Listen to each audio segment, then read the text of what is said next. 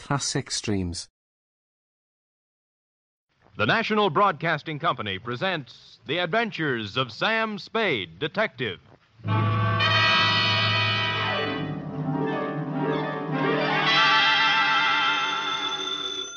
Sam Spade Detective Agency. Me, sweetheart. How was your vacation, Sam? Who said it was a vacation? Well, I thought you said you were going skiing for a weekend. With me, F, it's always work. Do you know you can get killed on skis? If you say so, Sam. Yes. Most people just break their legs. Most people pick some easy little slope, the cowards. But I know a ski run up near a town called Lucerne that's sudden death. I know a ski run called the Backbreaker, Really? How dull. and one they named Suicide Drop. Effie, stop trying to top me. You just can't. This was the deadliest ski country ever seen.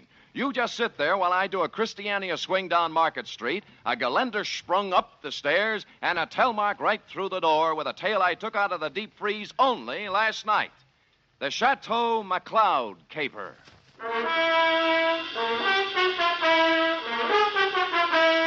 For NBC, William Spear, radio's outstanding producer director of mystery and crime drama, brings you the greatest private detective of them all in The Adventures of Sam Spade.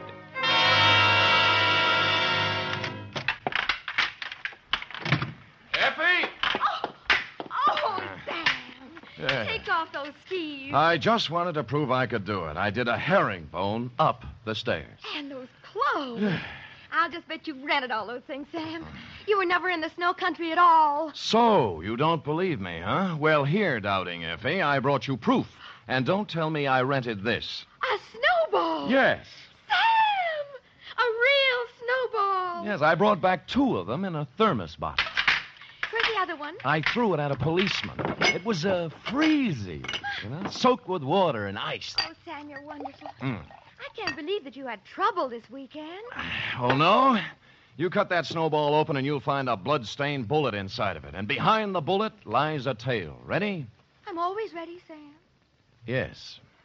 hmm Date, fill it N2, Sierra County Sheriff's Office, Lucerne, California. From Samuel Spade, San Francisco, license number 137596. Subject, the Chateau MacLeod caper.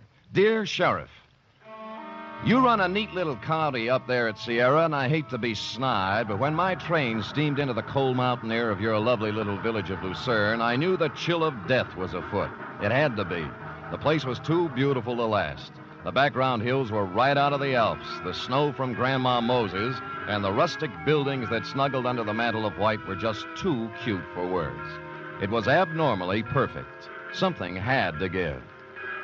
Hello there. Well, You were the only young man who got off the train. Are you from McLeod? well, I'm supposed to find a Chateau MacLeod. Oh, what do you know? I got the right man on the first try. Good. Rufus sent me down to pick you up. Now, you could pick me up almost any time. Well, that took a little chill off the day. Shall we go? Ooh, mush, mush.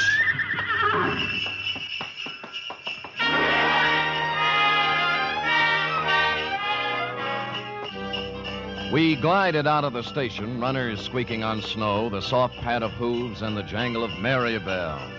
We had a bearskin lap robe. It was a short bear, so we had to move close. Her cheeks were apple red, and her silk brown hair flowed in the spanking breeze. Oh, it was a scene that will forever be etched in my memory.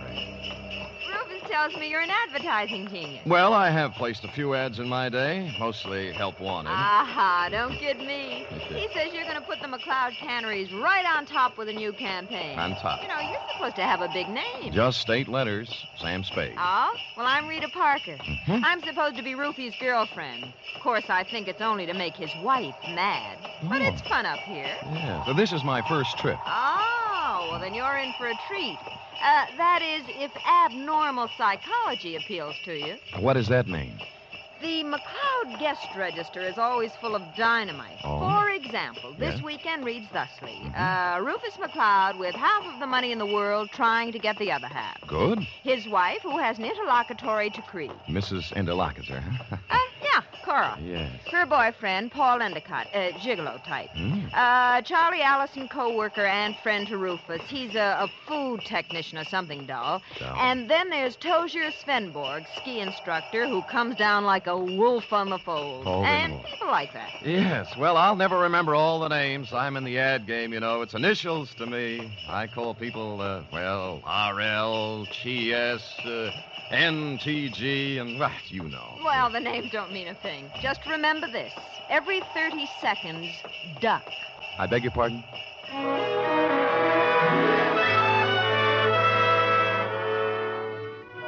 The McLeod estate was eight miles out of town, and it seemed we were there in no time at all. Rita Parker hustled the Alpine buckboard and mare into a stable while I went up to the chateau to meet my employer, Rufus McLeod. It was more of a Swiss chalet, you know, where the second floor is larger than the first, and I guarantee that no one in Switzerland could have afforded this chalet, even with the second floor the same size as the first. I walked in and found Rufus, big and red faced, standing in front of a fireplace that could easily have roasted a brace of oxen, rump to rump. Of course, you're Sam Spade. I am Mr. McCloud. Well, you came at an opportune time. There's no one around to overhear our conversation. I suppose you wonder why I hired a detective for a place like this. Well, not especially. I go where the people go and the money. Well, Uh, you'll be paid well for your time and trouble. I must be quick. In essence, this is my situation. Yes. Earlier this week, I received an anonymous letter saying that if I invited the guest list I'd planned for this weekend, there might be serious trouble. Um, here's the letter. Um, keep it to yourself. It's a Los Angeles postmark. I see. Well, uh, we might start by tracing down this typewriter through an L.A. detective agency. Every one of my charming guests is from Los Angeles. One of them wrote it, if you ask me. Very likely. I want to know who wrote it if I can, but more than that, I wonder what serious trouble the writer is referring to. The girl you sent to pick me up said you had a very volatile group of people assembled. Eh, perhaps they're high strung individuals, but they're civilized. I'm sure their conflict would never get beyond a cutting phrase or two, or perhaps a punch thrown here or there. Well, then you really don't believe you'll have any trouble? Yeah, I don't know. I don't know. I thought it would be advisable to have a man like yourself around, Yes. one who deals in trouble professionally. Perhaps if things do get out of line, you can help repair the damages or even prevent things from occurring. Well, I'll do my best, Mr. McLeod, but it's not easy to look for something when you don't know what you're looking for. Oh, here they come, Spade. Oh. Back from the ski runs. Oh, I see. I told them you were handling an advertising campaign for my Advertising. canneries. Well,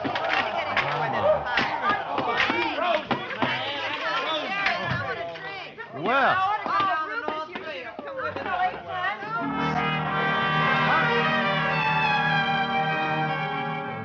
They came stamping in, pulling off gloves, unzipping parkas, and if it hadn't been for the grown up dialogue, looking all the world like a group of carefree children.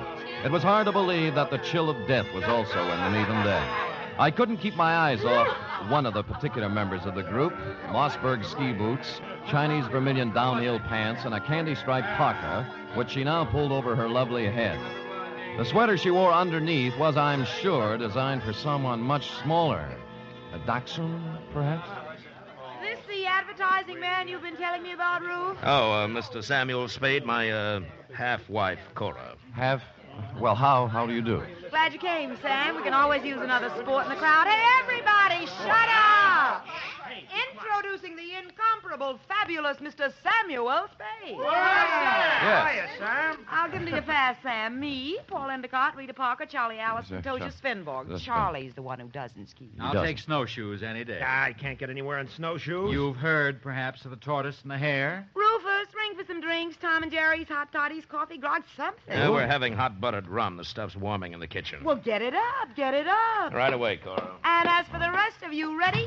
A one, a, A what? two, a three. What? Oh, Phil, Oh, oh yeah. Oh, Maine, shout till the rafters ring. Stand and drink a toast once again. Let every loyal Maine man sing. Oh, do do do.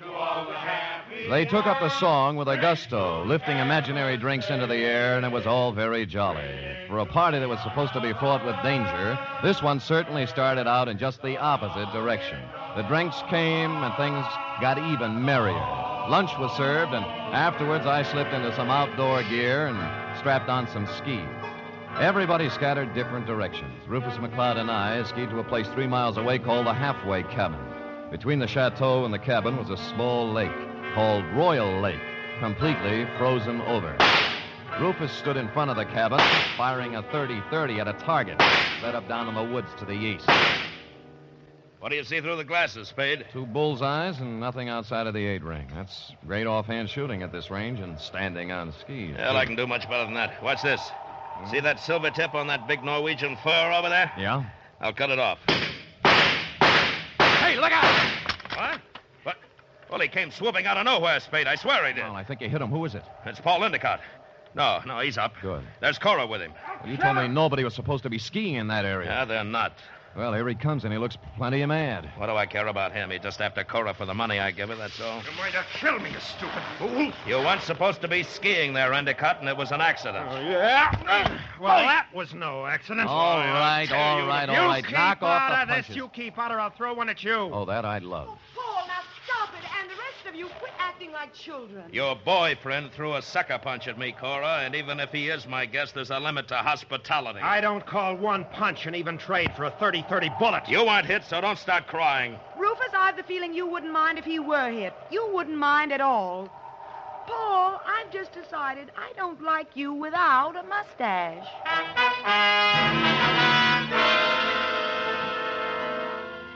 Well, from then on, everybody dropped the pretense, and you knew where you stood. And it was chilly, too. Later in the day, we were all back at the chateau again, and Paul Endicott wove his delicate variation on his main theme. I'll knock your block off. I tell you, Mr. Endicott, you have some delusion. I have no delusions, Tozier. I've seen the way you look at Cora, the way you two are always trying to lose me on the trails. Some people ski faster than others. Yeah, well, let me tell you something. The next time you try to wolf this girl, it's going to be your last. Uh, fellas. I'm nobody's wolf. I'm a ski instructor. That is what I was hired for. well, stick to what you were hired for. Knock off the extracurricular activities. I don't have to fellas. take this kind of talk from you. Anything you'd like to do about it? As a matter of fact, there is. Uh, fellas. Get it. Boys. Paul, Men. now, Tozier, Wait a no, minute. Stop it. Fellas. Stop it, stop it, stop it. Yes. I'll never speak to either Fellas. one of you again. You, uh, Sam, Sam. Yes, you want me to stop them, Mrs. McLeod? No, I want you to take me out of here. Oh, all right. All right. Well, Let's put on our skis and get out of here. okay, here, I'll help you. Oh, thank you. You're such a gentleman. Well, even so, I won't take a minute. Ready? Uh, yes, yeah. There we are. Now, uh, where are we heading, Mrs. McLeod? Oh, I thought we might go out to the boathouse. It's on the southern tip of Royal Lake. It's only a mile and a half. Nothing. And my name is Cora. I'm not really Mrs. McLeod anymore. Well, it's kind of rough on you, isn't it? Bringing your new boyfriend around all of your ex-husband's friends. Well, I like it up here. Rufus likes to have me. And they're not all against Paul. At least they weren't. But he's on the defensive so much, he's going to make enemies of all of them. Yes, he's off to a rousing start, I'd say. You know something, Sam? Hmm? I don't care about Paul Endicott, really. Hmm? Or Rufus McLeod, or Tosia Spinborn, or anybody.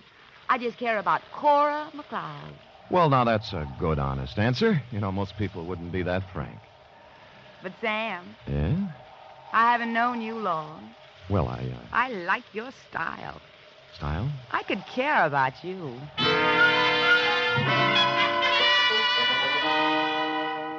It broke my heart not to stop right there on the trail and kiss her because that's what she wanted me to do. So that's why I didn't do it. And I'll never turn down anything better. Well, next scene a boathouse. And when we got there, it was not at all the way I thought. Food technician and close friend of Rufus McLeod was there, working on something that baffled me at first. It's an ice boat, Mr. Spade. what it is. Belongs to Rufus. Yeah, I don't think I've ever seen one up close before. I'd take you for a ride, but this one needs a lot of work before anybody could use it. I'm just puttering. What prompted you to come out here, Cora? Mm, Because Paul and Tosia Spinborn got in a fight over me, and I got tired of the whole thing. Sam and I went out for some air. Oh. Well, glad you did. I was getting a bit lonesome. You see, Sam, they always leave me in a cloud of snow on their skis, and I just plod along on snowshoes all by myself. Well, maybe we can go walking together sometime. I used to be able to shake a pretty good snowshoe. It's a deal. Tomorrow morning, I'll show you the place. Sam, I think I'll stick around here and help Charlie with the ice boat. Oh. Unless you're crazy about ice boats, why don't you go back to the chateau? We'll be there in time for dinner. Well, I don't need any engraved inv- exvitation. I hope you catch a common cold. The trouble with that girl was that she only wanted one man at a time around her. Back at the chateau, there was no one but the cook, the Marjorie Main part. Ah, too tall. As supper time approached, Rufus came in, then Rita, then Cora, then Allison, and finally Tozier, in that order. And the order is important because you see, nowhere in the list is the name of Paul Endicott. He didn't come in for supper, nor for the next three hours. It was dark by then, and Rufus McLeod was worried about Endicott. So we fanned out in a searching party. I was alone when I found him. He was lying in the snow 300 yards west of the halfway cabin. There was a 30 30 slug in him. Period. End of Paul Endicott.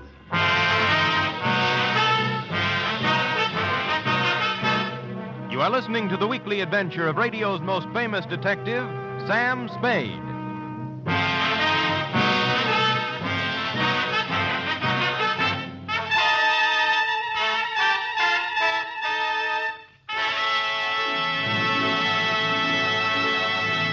This Sunday, Cary Grant and Betsy Drake star in the second of the new Mr. and Mrs. Blanding series over most of these NBC stations. The delightful tribulations of Jim Blandings and his wife Muriel as they built their famous dream house entertained millions as a novel and then as a motion picture. And now you can follow the further adventures of Mr. and Mrs. Blandings every Sunday on NBC.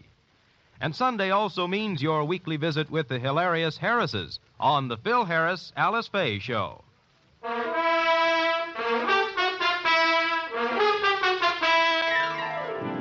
And now back to the Chateau McLeod caper, tonight's adventure with Sam Spade.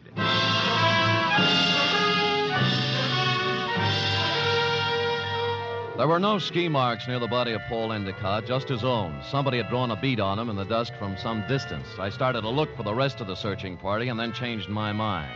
If the body of Endicott wasn't found, the murderer might wonder what happened to it, get worried, and make a mistake. So I picked him up, carried him to a small cave I found, covered the entrance with snow, brushed over the ski marks, and went back to the chateau. One by one, they all showed up, discouraged. We, we can't give up. We have to keep looking. I know how you feel, Cora, darling.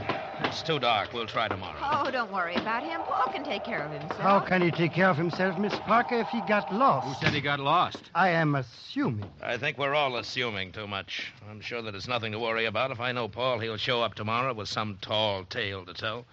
What do you think, Mr. Spade? What does an advertising executive know? Cora, your manners. A sponsor might be listening. Oh. Well, I'm sorry, Sam. I'm upset. Okay, okay. Frankly, I don't know what to think. But if I were a detective, I'd hazard a guess that uh, Paul met with foul play. Oh, nonsense, Spade, nonsense. Come on, everybody, let's have a drink and have some fun. Paul will be back, and even if he isn't, who really cares? Scotch for me. And I guess nobody cared. Rufus was a little more jolly than usual, and the drinks began to dispel the gloom. It was as if Paul Endicott never had existed. It began to get late, and the bizarre wake broke up. Everybody went to bed, including me. I lay there fully dressed, looking up at the beam ceiling for an hour. About then, my doorknob turned, and the door slid open and shut. Someone moved quietly to my bed as I was sliding my 38 out of its holster. Sam, Hmm? it's me, Rita. Oh. Are you awake? Yeah, I uh, wasn't even under the covers. Mind if I sit down here? Not a bit. Sam. Hmm? Sam, I'm scared. I wish I could leave here. Oh, what's the matter? Paul's dead. I know he is. He didn't mean anything to me one way or the other, but I know he's dead. Anything to back up your feeling? I guess not. It's it's just something I'm sure of. Why'd you come to me? Because you're really a detective and I know it. Oh, me? I- Oh, now you handled a case for my father once. You just don't remember me. All right, I'm a detective. Rufus hired me because he expected trouble. Sam, I'll tell you something about Paul. Yeah? Cora didn't really like him. They were always fighting. She only cares about herself, so she said. Tell me, what kind of a car does Paul drive? Uh, i- it's a yellow convertible, but Mm. it's still in the garage. I checked. Any other cars missing? No, no, they're all there. Oh, and I found out something else. What? Before supper, there was a gun missing from Rufus's gun rack. It's back now. Anything else? That's all I know, Sam, except that Paul's dead. I know it. I wish I'd never come up here.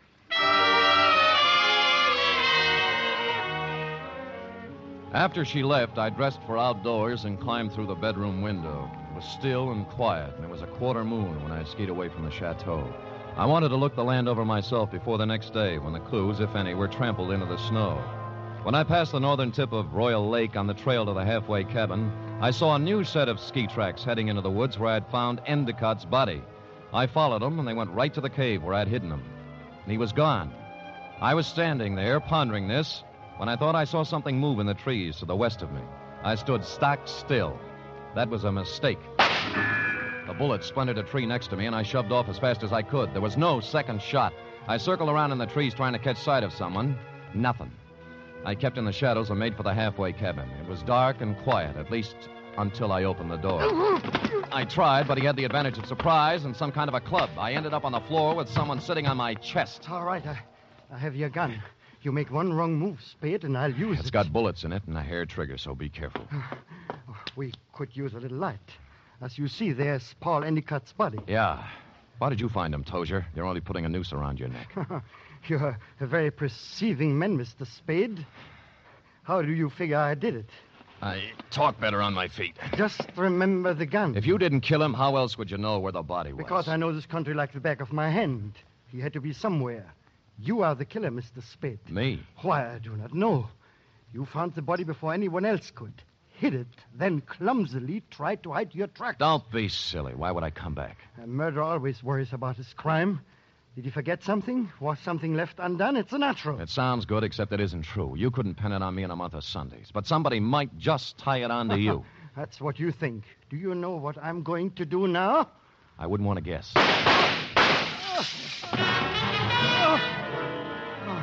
The shots came pouring in through the window, and Tozier Svenborg went down. I saw the flash of a face outside and was gone. I kicked at the lamp, threw the place into darkness, and lay on the floor. Then I crawled over to Svenborg and took my gun back. Well, well, that was a surprise. It hurt quite a bit. Where'd you get it?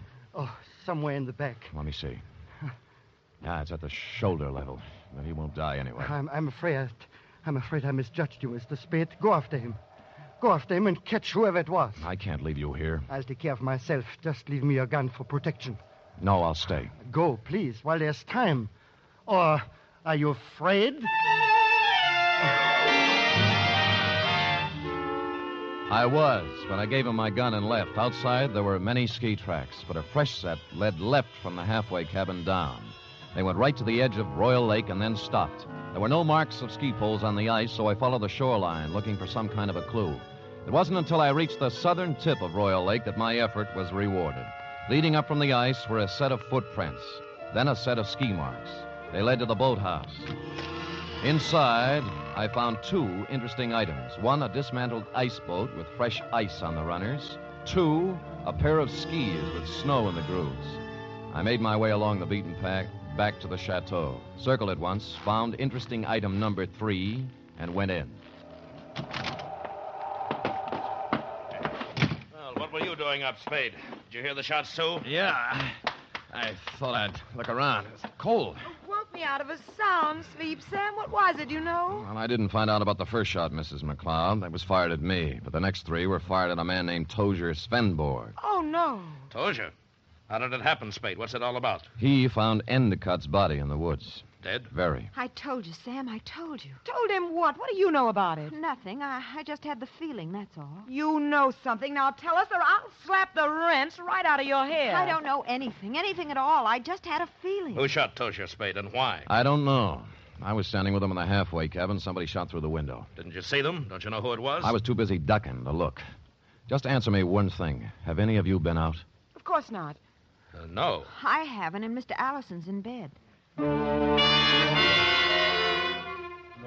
Of course, they all lied. McLeod's shirt was stained with sweat. He'd been moving fast somewhere. The ski pants sticking out from under Cora's robe were wet, and Rita Parker was now dressed when she wasn't before.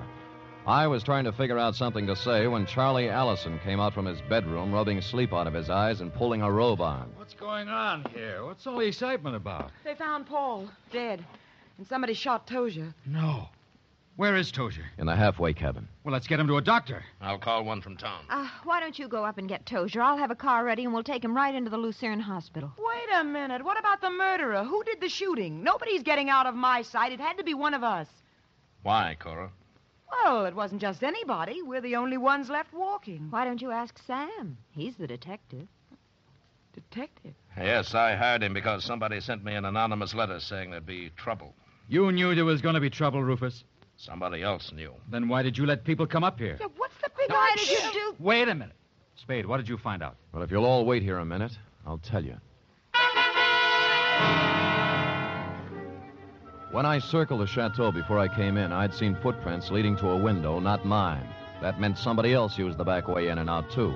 I wanted to find out whose window it was, and of course, while I was looking, I remember the apparently dismantled ice boat and the fact that a set of skis were in the boathouse. It took me about a minute to find the right room, but somebody knew it. All right, Spade, stand where you are. Allison, you might be a great food technician, but you're a lousy killer. Yeah, well, at least he didn't get her. Neither will you.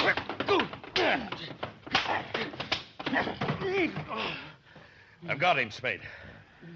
All right, come on, stand up. Come on.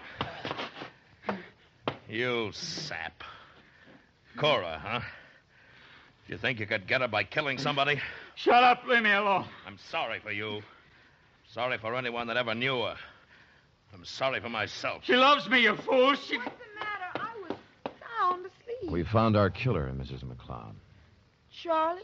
Yes, baby. I. Oh, Rufus, it's been a long day. I need a drink.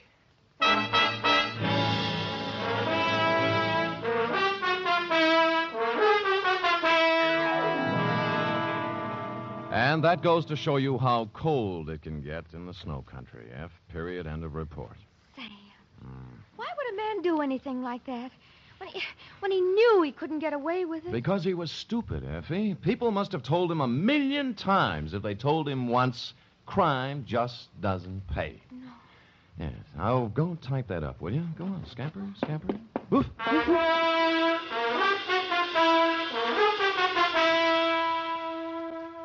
Three chimes mean good times on NBC. Here's news of two important musical events. This Saturday, Arturo Toscanini begins a new Saturday series of concerts with the NBC Symphony. And for his premiere, the celebrated maestro Toscanini will present a special hour and a half performance of Verdi's Requiem. And beginning next Monday, you can hear the first in a new series by the Boston Pops Orchestra.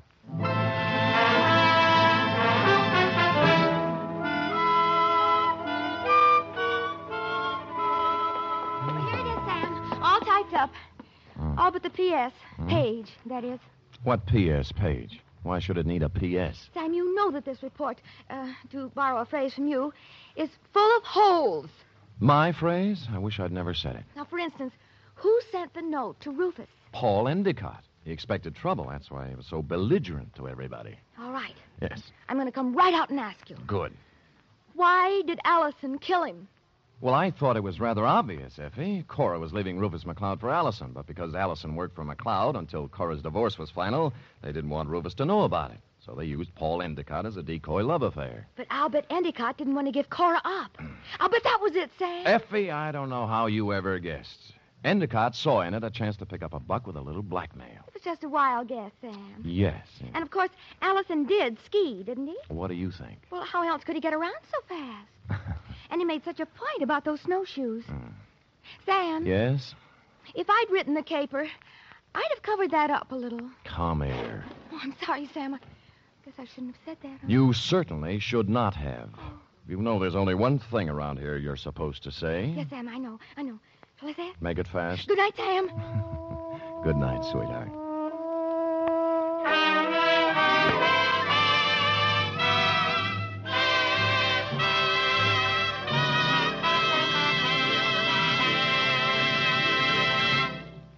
The Adventures of Sam Spade are produced, edited, and directed by William Spear. Sam Spade was played by Stephen Dunn. Lorene Tuttle is Effie. Script for tonight's adventure by John Michael Hayes. Musical scoring by Lud Gluskin, conducted by Robert Armbruster.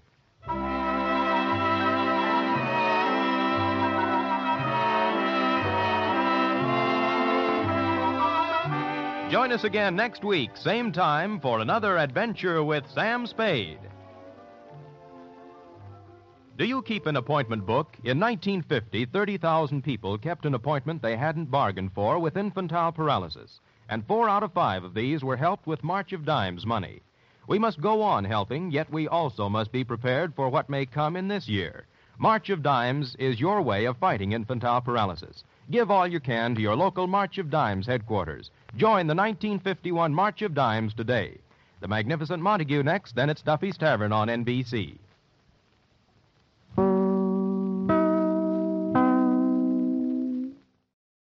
Classic Streams. This concludes another episode of Classic Streams. Thank you for listening. Retro Radio Today does not claim ownership over copyrights to any radio shows on our podcasts. The work in this episode has been identified as being free of known restrictions under copyright law, including all related and neighboring rights. The show copyrights are believed to be expired. Classic Streams.